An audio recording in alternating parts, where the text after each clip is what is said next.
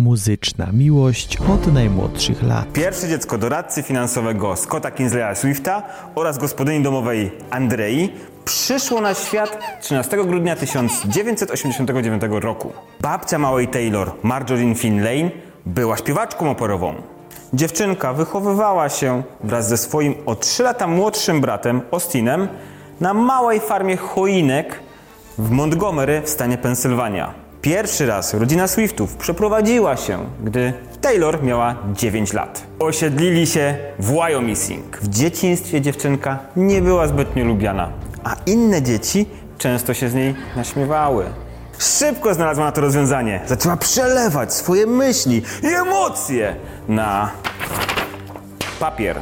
Już jako uczennica czwartej klasy szkoły podstawowej wygrała konkurs poetycki, na który wysłała trzystronnicowy poemat pod tytułem Potwór w mojej szafie. To może być ciekawe. Już jako dziesięciolatka poznała pierwsze trzy gitarowe chwyty. Wtedy rozpoczęło się zamiłowanie małej Amerykanki do muzyki i gry na instrumentach.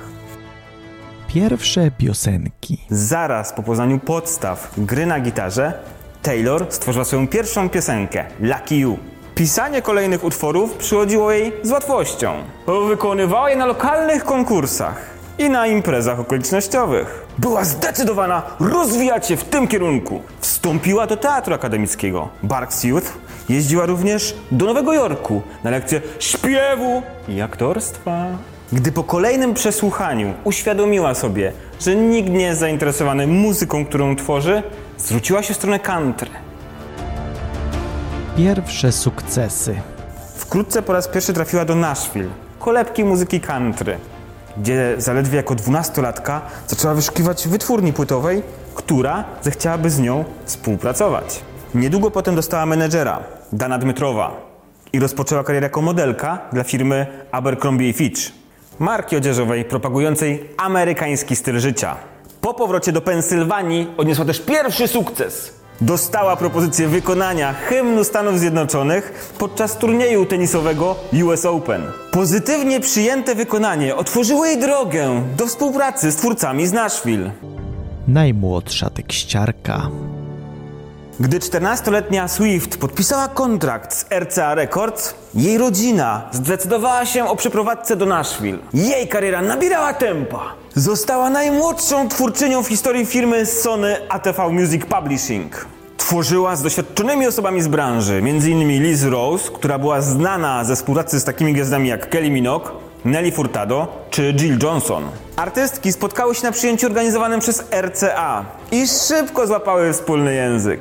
Były jednymi z najłatwiejszych, na jakich byłam. Właściwie byłam tylko jej redaktorem. Pisałam o tym, co zdarzyło się u niej w szkole.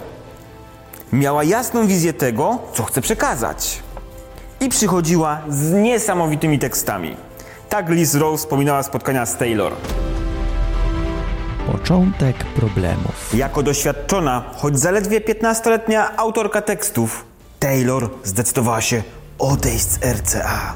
Wytwórnia chciała, by młoda piosenkarka wykonywała utwory innych tekściarzy, dopóki nie wyda swojego pierwszego albumu po osiągnięciu pełnoletności. Artystka nie chciała się na to zgodzić. Była gotowa, by wykonywać własne piosenki. Zakończyła również współpracę z menadżerem Danem Dmytrowem. Sprawa skończyła się w sądzie i ciągnęła się przez długie lata.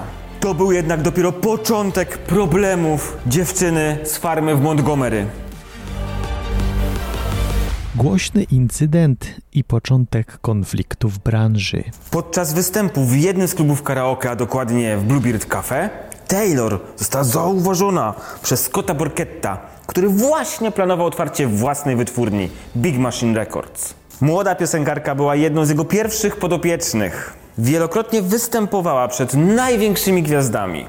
Wciąż tworzyła swoją muzykę, aż w końcu trafiła na prestiżową galę rozdania nagród MTV Video Music Awards, gdzie zdobyła statuetkę dla najlepszego żeńskiego teledysku za klip do utworu You Belong With Me. Gdy wygłaszała podziękowania, na scenę wszedł Kane West. Odebrał piosenkarce mikrofon, mówiąc, że to Beyoncé tworzy najlepsze wideoklipy wszechczasów. Później Taylor przyznała, co myślała w drodze na scenę. Wow! Nie mogę uwierzyć, że wygrałam! To niesamowite! Tylko się nie potknij i nie upadnij. Podziękuję fanom, bardzo się cieszę. O, jest i Kane West. Świetna fryzura. Co tutaj robisz? Po kilkudziesięciu minutach na scenie pojawiła się Beyoncé, która odebrała statuetkę dla najlepszego teledysku Single Ladies. Pamiętam, jak mając 17 lat wygrałem swoją pierwszą nagrodę MTV z Destiny's Child i była to jedna z najbardziej ekscytujących chwil w moim życiu. Dlatego chciałabym, aby Taylor wróciła na scenę i miała swój moment, powiedziała wtedy. Jednak brutalnie, upokarzający incydent podczas gali widzieli odbiorcy na całym świecie. Nieporadne tłumaczenia. Niedługo po zdarzeniu na stronie Keina Westa pojawiły się przeprosiny, które jednak równie szybko zniknęły. W końcu raper osobiście przeprosił piosenkarkę, ale dobre relacje nie utrzymały się długo. Podczas innej gali MTV znów ośmieszył wokalistkę. Najpierw wytypował ją do wręczenia mu nagrody specjalnej, Później wyśmiał ją w przemówieniu, dodając, że telewizja zaprosiła ją tylko i wyłącznie po to, aby zwiększyć oglądalność. Momentem kulminacyjnym konfliktu był utwór nagrany przez Westa, w którym rapuje, że uczynił tę dziwkę sławną. Żona kontrowersyjnego rapera Kim Kardashian nie zostawiła sytuacji bez komentarza.